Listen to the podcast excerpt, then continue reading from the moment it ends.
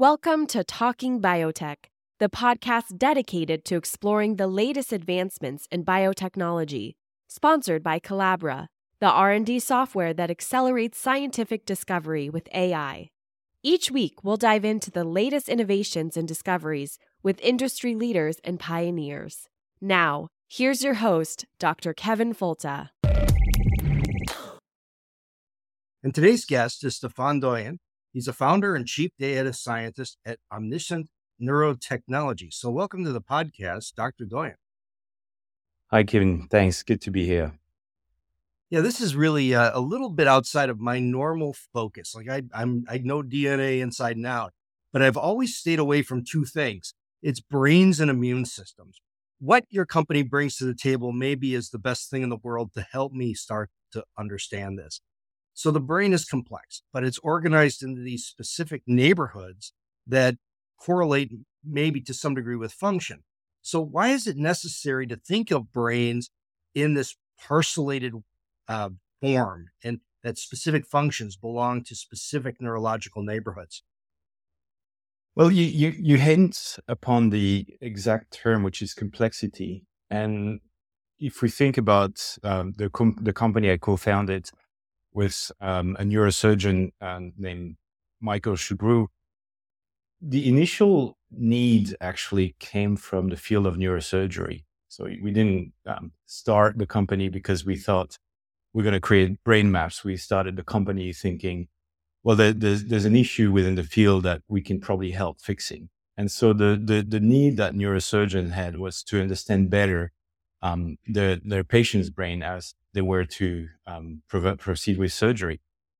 And so, as a result, sometimes they would proceed to one approach and get a great outcome, and sometimes they would proceed to a similar approach to a patient and get a an outcome was that was poor. And and the difference between the two um, situations were an information gap, and that's where we thought we could fill that information gap with a map.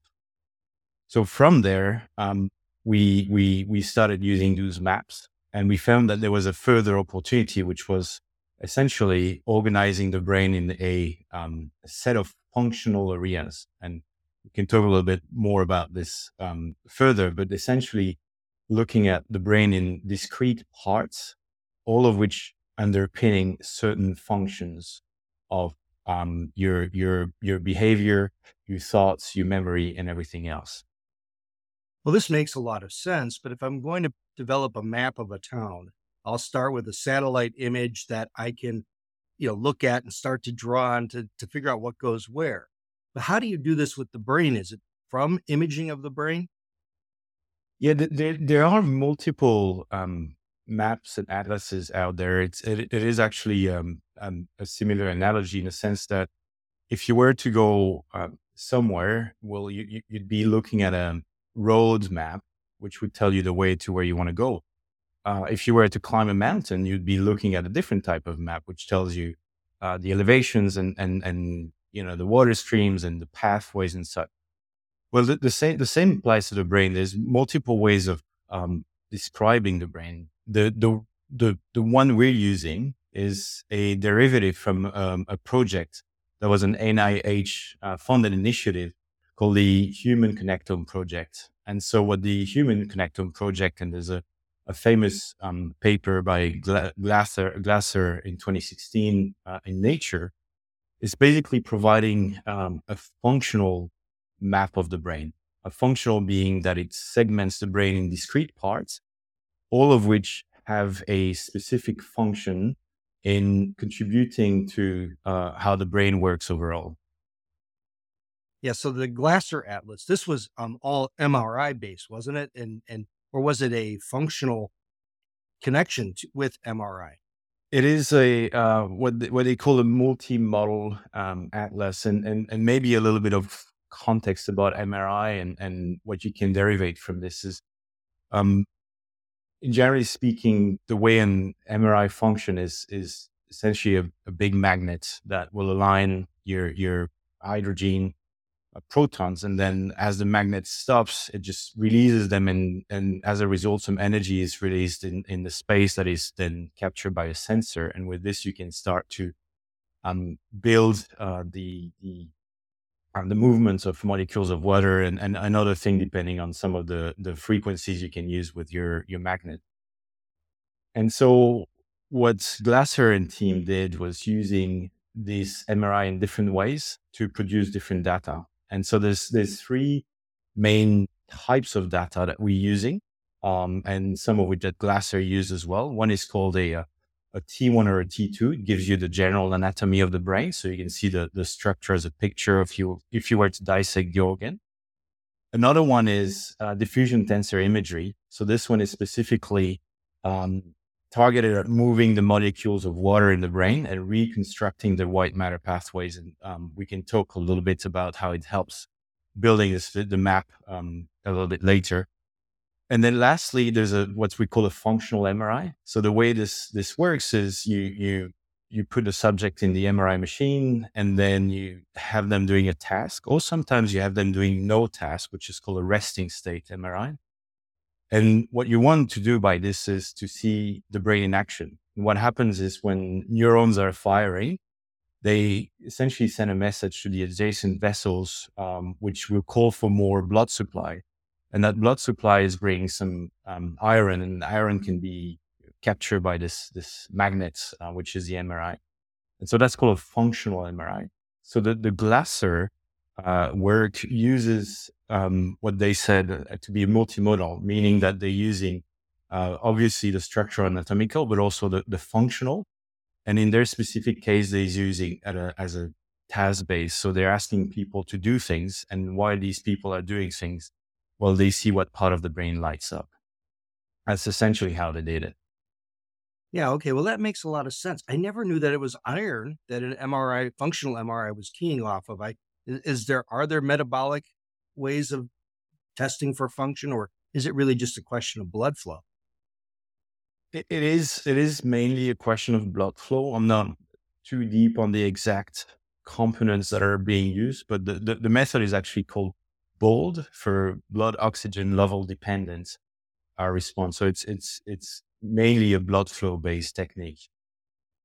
And I guess this is maybe a easy question, but how does knowing exactly where what is happening in the brain really help us have more effective therapies or even surgeries?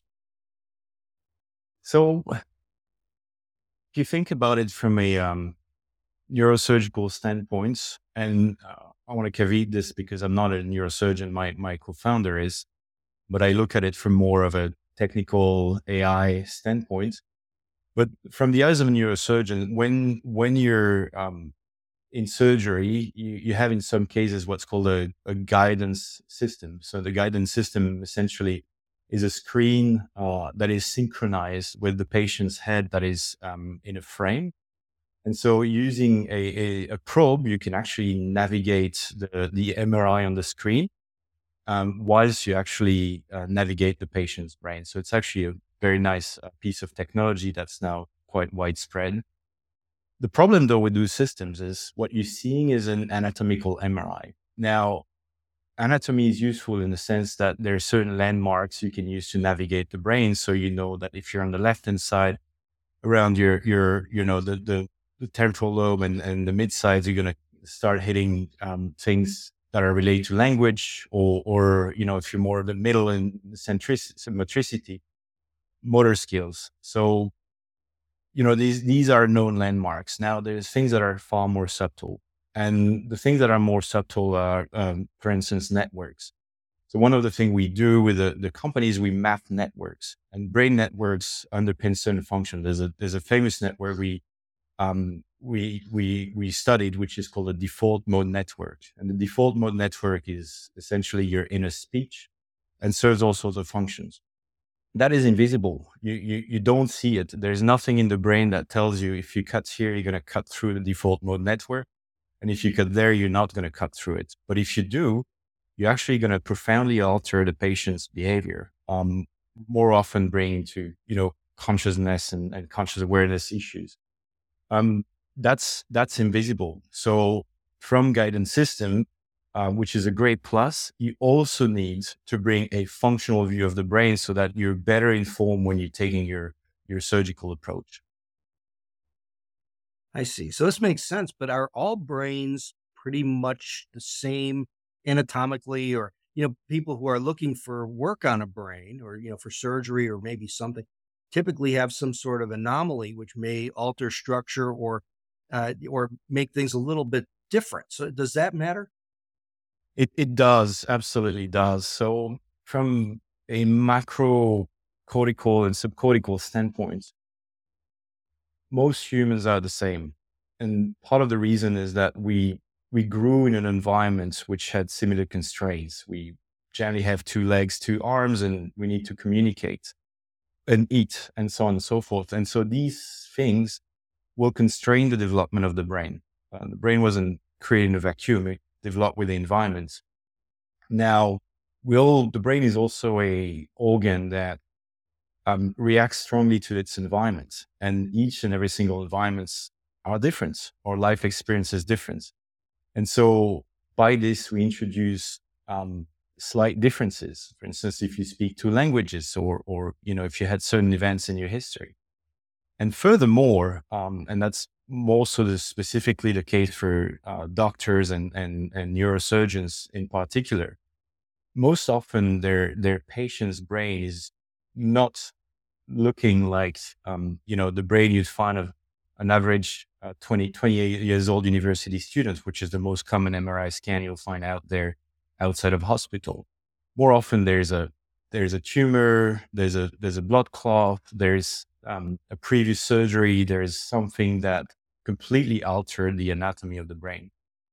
And this is a problem um, we've actually solved, which is how do you map a brain that has an abnormal shape or that isn't quite like you'd expect we we use machine learning for this, and uh, we we we published about this. Um, it's a technique called the structural connectivity atlas. And grossly speaking, the way this works is that it it, it uses um, a DTI image, which basically is a mapping of the molecules of water in your brain, which is a proxy for mapping the white matter pathways. And the white matter pathways is what is connecting each and every single part of your brain together. And the way your brain is connecting itself through the various parts is actually informative about its function.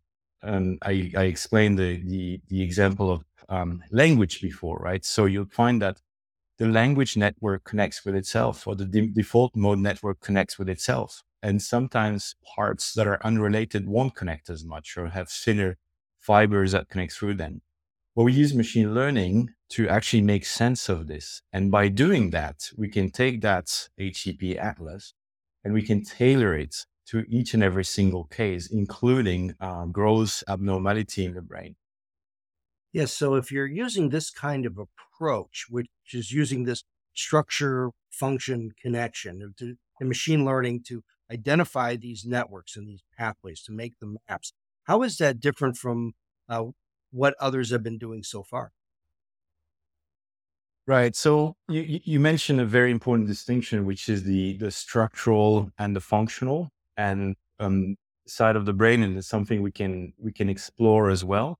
But the idea is that your brain is structured in a way that it supports its function. Now there's a there's there's there's overlaps there, but it's it's essentially the idea that what what fires together wires together. That's a famous um, principle from Kandel. Was a Nobel Prize um, for his study on the aplysia. And so the brain organizes in, in, in a way that what fires together wires together. And so these create pathways that you can then detect using um, machine learning, right? So from there, how does that differ from uh, what already exists out there? So what is available to doctors before we existed, what was available to doctors before we existed is um, the anatomical image. So you can have an MRI, you can apply different contrast to that image, which is quite helpful.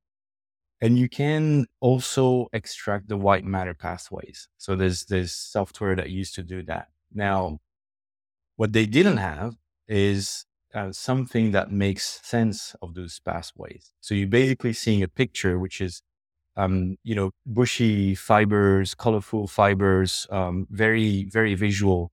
Um, but knowing that this bundle of fiber does this versus that one, and this one is probably more important in the context of the patient than that one, that information wasn't available. They they did not have the functional maps, and so this is the the key difference we're bringing uh, to the field of neurosurgery.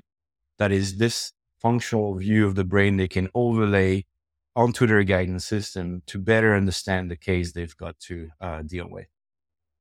And you're always have been speaking today about neurosurgery and guidance and helping to, you know, get these things correct in terms of location.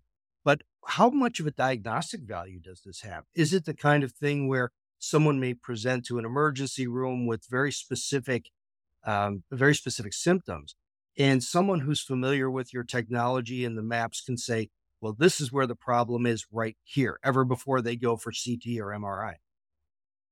Um, see, th- this is not why we intended to build the device for. We we're, we are a decision support device. So what we're doing is we're bringing additional information that the doctors wouldn't have otherwise in the context of surgical planning.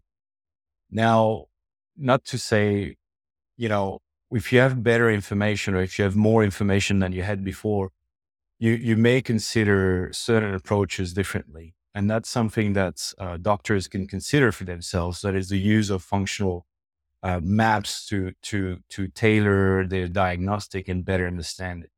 But that's not something we, we've, we've intended to build a device for.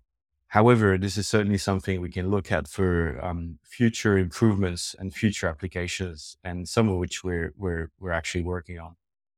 Yeah, I had to ask. It was something of personal interest because in 2012 I had a seizure just out of the blue, probably from dehydration and lack of sleep. Uh, they figure. And when I went to the uh, neurologist, I explained to her how it propagated and the places it started. And she said, took out a model of a brain and split it in half and said, "Well, you probably had your stroke or your or your tumor right here in this neighborhood."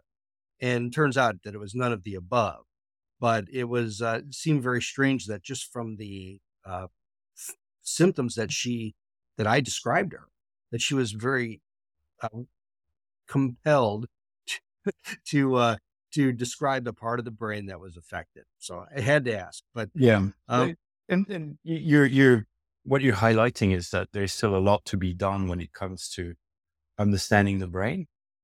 Um, and, and so using machine learning on brain data is, is, is probably one of the most promising avenue in the next uh, decade.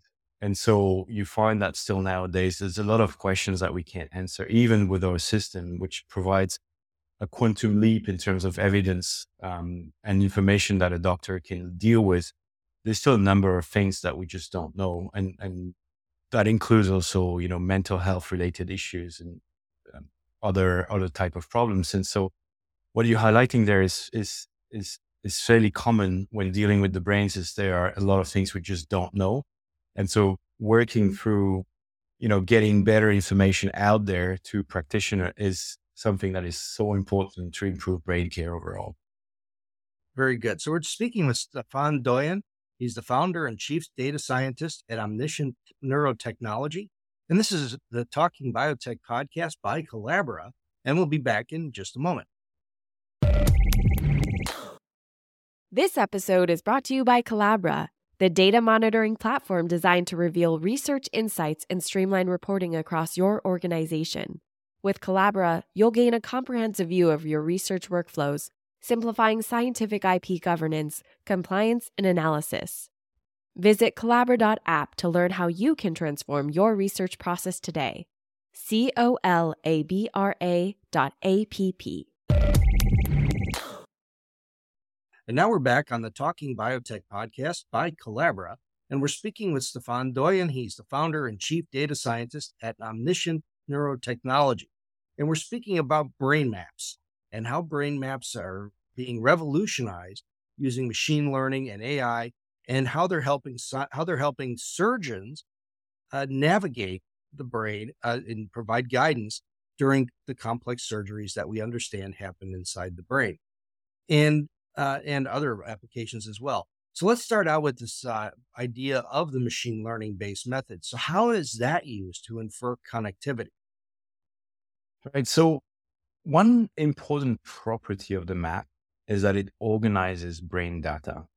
And that's a key problem in the field of neuroscience and was a key issue in being able to apply any kind of machine learning on the brain. So let me let me zoom out a little bit and explain some of the work that's been done thus far on brain data. And this is really good work, but you'll see very quickly what the limitations are. Often, um, when data scientists and others were getting a brain scan, their approach would be to borrow from some of the computer vision methods, methods called convolutional neural nets and other things that are uh, specialized in looking at pictures. And it makes sense, right? You, are getting a scan, it's visual. You're thinking, well, I'm going to apply visual techniques. And also, doctors visually, uh, they, they, they look at the scan. And so they find abnormalities and, and other things, and then they use those techniques. Well, that's, that's good. That's helpful. That gets you somewhere. Um, it, it highlights some information you wouldn't have otherwise. However, um, there's some issues, right? One issue is the sheer complexity of the information you're extracting through those models. They're inside of a scan. There are several thousands and hundreds of thousands of voxels. So, what sense do you make if you see that two voxels to the left and three to the right, and somewhere around there, there's another cluster of voxels? What sense do you make of that information?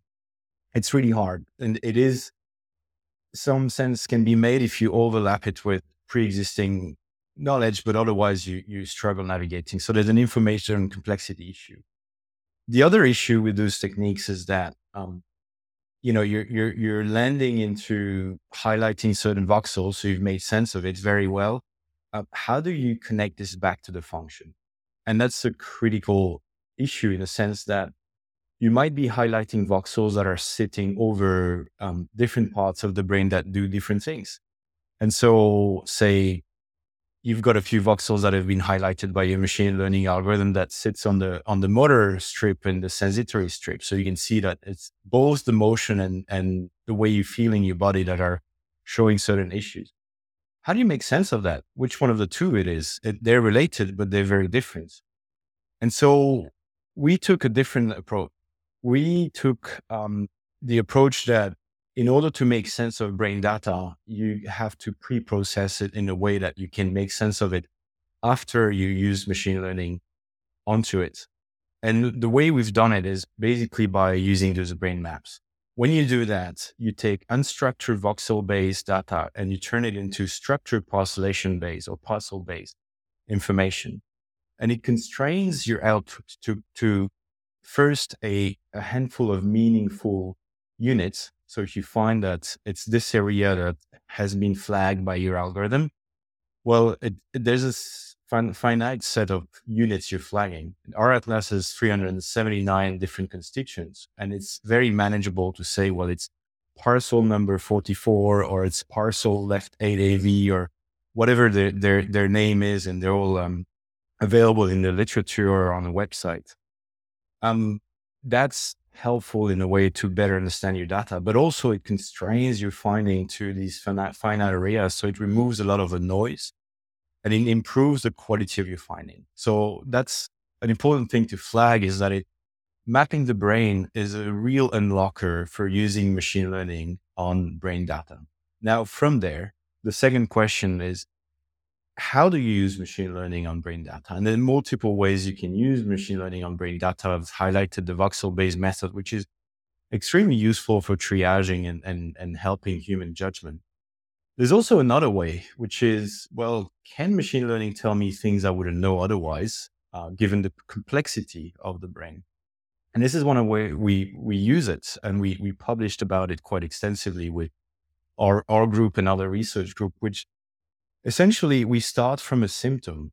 Say you have a series of um, patients with uh, schizophrenia and um, they're reporting hearing uh, voices, which is one of the symptoms you can find in schizophrenia, hallucinatory perceptions. Well, can we use a machine learning algorithm to map the outcome to an input data and then tell us what in that mapping got that algorithm to make that decision. And so if you do something like this, and it's a, a technique we we we we've applied. We have we call it HOTS uh, for Hollow Tree Super. So we it's available online if you want to. It's been published in the in the scientific literature, and so we we're using this to basically understand what caused not caused sorry what is associated with the symptom, and then what you're revealing with this is brain parcels and brain networks that are topping up um, some feature importance ranking. And in the case of auditory hallucination, for instance, in schizophrenia, we found that these were the auditory parts of your brain. So we didn't pre-wire this in the machine. It's purely statistically driven. Uh, we also found that visual hallucination and schizophrenia are associated with anomalies in the visual cortices. Now, again, we didn't prior prime the machine to do that. It actually found it, found it itself. And you think of this, this is actually very scalable.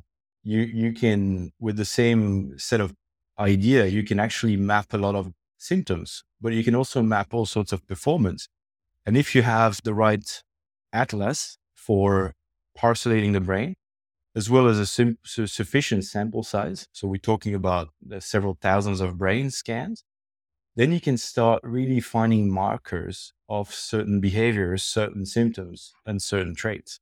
And that's where um, the machine learning side becomes really interesting as to um, how it helps to understand brain a lot better.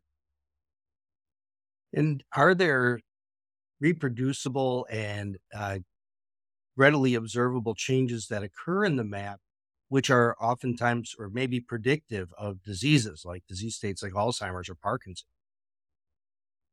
Yeah, so this is this is a very new field um, in in neuroscience, and you know, we're the company I co-founded has been around for uh, almost three years now, and we're a company that provides maps on on demand. So it is something that is quite new is to be able to parcelate um, the anatomically ill-formed brain um, as such. So it's still a nascent uh, field. However, um, there is evidence coming through, and there's more and more uh, papers that are published about this that if you look at the structural connectome, so the way the brain is actually connected and, and to itself, and how it um, produces the functional connectome, so the way it all it all works together, you can start seeing uh, things that might be signs or precursors, signs of certain diseases.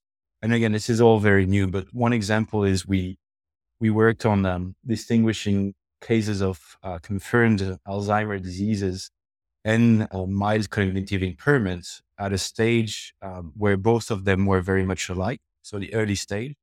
And so, looking at these two things, we found that um, uh, Alzheimer was displaying more of a profile of hubopathy. So, what I mean by hubopathy is that in your brain, there's certain areas that are highly connected to uh, other areas in the brain. That we can call them hubs. They they gather information from various networks or inside of a network. And in the case of Alzheimer, we found that those hubs um, were showing a um, state of decay which wasn't found in uh, the mild cognitive impairments. So this was a pretty uh, striking finding, uh, and you know we wish to have more evidence about this, and we really encourage the community to, um, you know, look at look at those things and and and try to understand the connectome better and how it can be really used for these kind of um, issues with the brain. That makes sense. Uh, and that would really allow this kind of mapping to potentially be able to use as to be used as a predictive tool, right? Like if you started to see uh, specific questions around given hubs, it could almost maybe inform uh, patients with a different strategy or potentially medication that could act before the onset of symptoms, that kind of thing. Yes, so it, it, it is very early days, but it's not too far fetched to think in those terms. Um, you know, there's one advantage of using connectomics over genomics in the sense that if you were to use, um, you know, gene to predict that you you might have Alzheimer later, there's there's always this gap, right? Um, which I'm I'm sure you, you you're far more astute on than I am. Uh, that is the the fact that the gene can express or not. Whereas if you look in connectomics, um, you know the expression is happening in a way and so that that marker can be can be closer to your outcome. Now, obviously, um, between finding the mark and the outcome, as you as you point to, there's there's probably a space which can be filled with um, strategies and therapies to address them. So it does bring hope. But like I said, um, early days, and we need we need we need more work on this. So we'll talk about early days. You know, what is the next phase of work that's happening in your company? So we're we're really at an exciting time in a sense that um, never had we access to so much brain data um, in such quality, and quality meaning um, mapped in a way that's digestible for machine learning. And so, one of the things we're we're we're working on very actively is to essentially look into mental relate mental health related issues. That's one of the big mission we have, which is improving brain care overall, and that transcends, um, you know, neurosurgery. goes beyond that. Um, there's issues we talked about neurology and and your personal experience before, but also psychiatry and and and even per- personal health. And so, until you have the information, until you can start to quantify and describe your brain better, um, you can't really manage it. It's quite striking that, um, you know, if if you turn up with symptoms of depression, um, depression, you, you you're probably going to get a blood test and, and and a lot of survey and and monitoring, but you're quite unlikely to get a brain scan. However, that information that um, you know you're you're depressed, that your your biological brain isn't functioning quite well, it's making you consist- consistently sad, is all, is, all, is all in your brain. So, with the right tools, including acquisition technique and, and the right mathematical or AI approaches, we should be able to unlock this. And that's kind of what we're working on. And we've got some very promising way of do, ways of doing that. One of which I mentioned, which is the, the HOTS approach, which gets us to find markers in the brain related to symptoms. Um, but we've we've got to expand this, and we've got to make this more digestible for a practitioner in the field. So now, um, in a way, one day connectomics would be routinely used for any problems of the brain.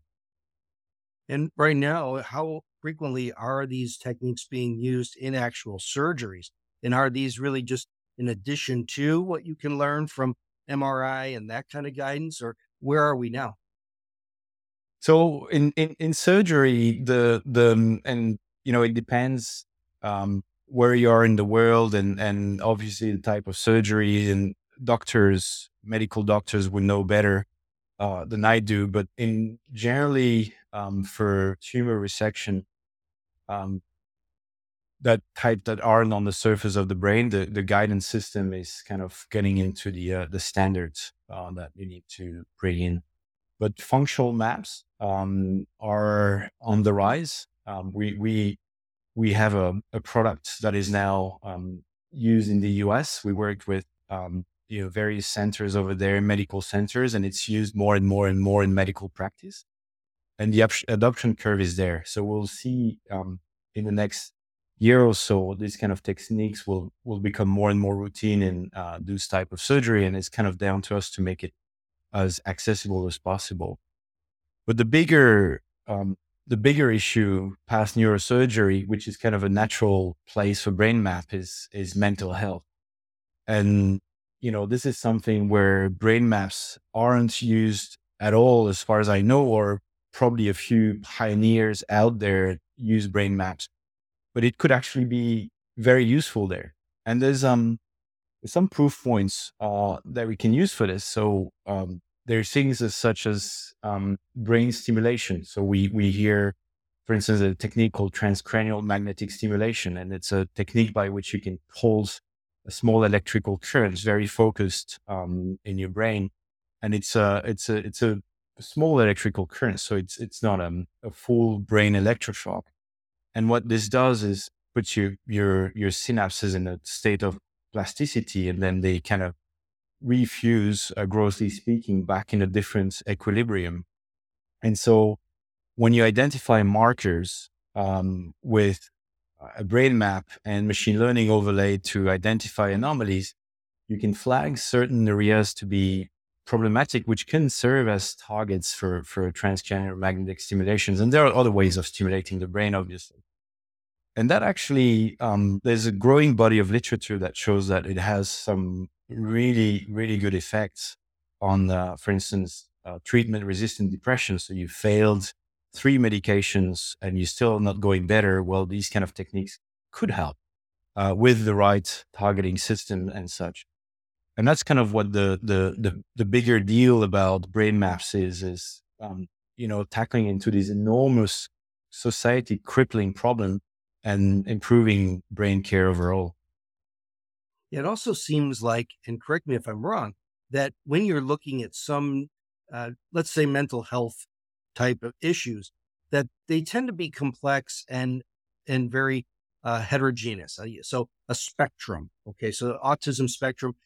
There are many different behaviors that are associated with someone who is on the autism spectrum, and so is this kind of brain mapping useful in helping to differentiate maybe different parts of that spectrum to better focus the appropriate therapies for different patients? Yeah, you, you said the word right, which is heterogeneity, and that's um that's a big issue when you look at um you know psychiatry today. Let's say you know a person who turns up with symptoms of depression, uh, and in the the symptoms of depression, you have something related to your sleep, and that can express in you know struggling to fall asleep or waking up in the middle of the night or actually waking up too early. Um, and, and these are three different ways sleep problems can can can turn up. And that's only the sleep part. You know, you've got the eating part in depression, which is eating too much or not enough. And and these are very, very different behaviors. So where brain maps can help is that they can break away from those classes to look at the symptom only. And those classes are helpful. If you read the DSM 5 and you find those categories, they, they are very um, useful ways to look at your, at your patients. But the, the thing that the brain produces is the behavior. And sometimes behavior correlates, right? In the case of depression, your, your eating disorder is correlated with sleep disorder, and the whole thing working together is kind of creating depression. But precursor to that is the actual symptom. And the symptom is generally underlined by specific functional areas.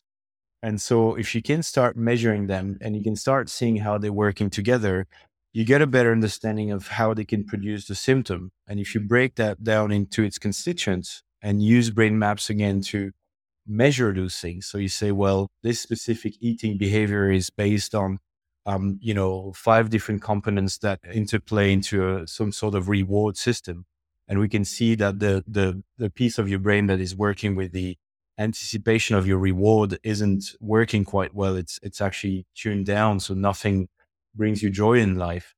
Um, well, it becomes very actionable. You're getting towards um, a specific part of the brain in a network that is not functioning quite well, and it helps you to develop better therapies. And that's kind of where where we headed with the kind of brain maps we're putting together. And if people want to learn more about your company and uh, what brain mapping is all about, where can they look? So the, the best place to to start is our website. So you find it at um, o8t.com. O as Oscar, eight as the number, and T as the letter T. Dot com stands for omniscience, which has um, eight letters in the name. And there you'll find um, a lot of information about brain maps. You also find the uh, breakdown of functional um, parcels of the brain. So we've got all that published, as well as uh, all the papers we've been putting out there, plus um, how you can get access to our software. And if you are interested to go further, please get in touch, uh, either through the uh, general email address or um, I'm happy to provide my details through here.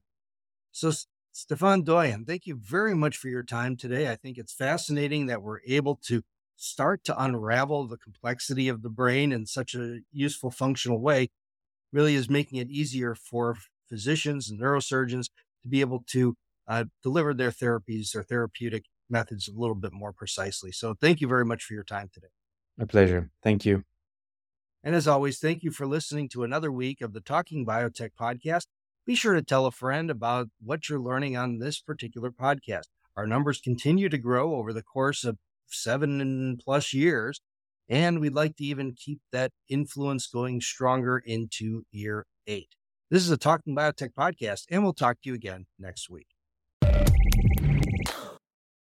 You've been listening to Talking Biotech, sponsored by Colabra, the platform that bridges the gap between siloed research tools. With Colabra's electronic lab notebook, scientists can work together in real time, sharing data and insights with ease. Revolutionize your research collaboration. Sign up for a demo today at colabra.app. C O L A B R A dot A P P.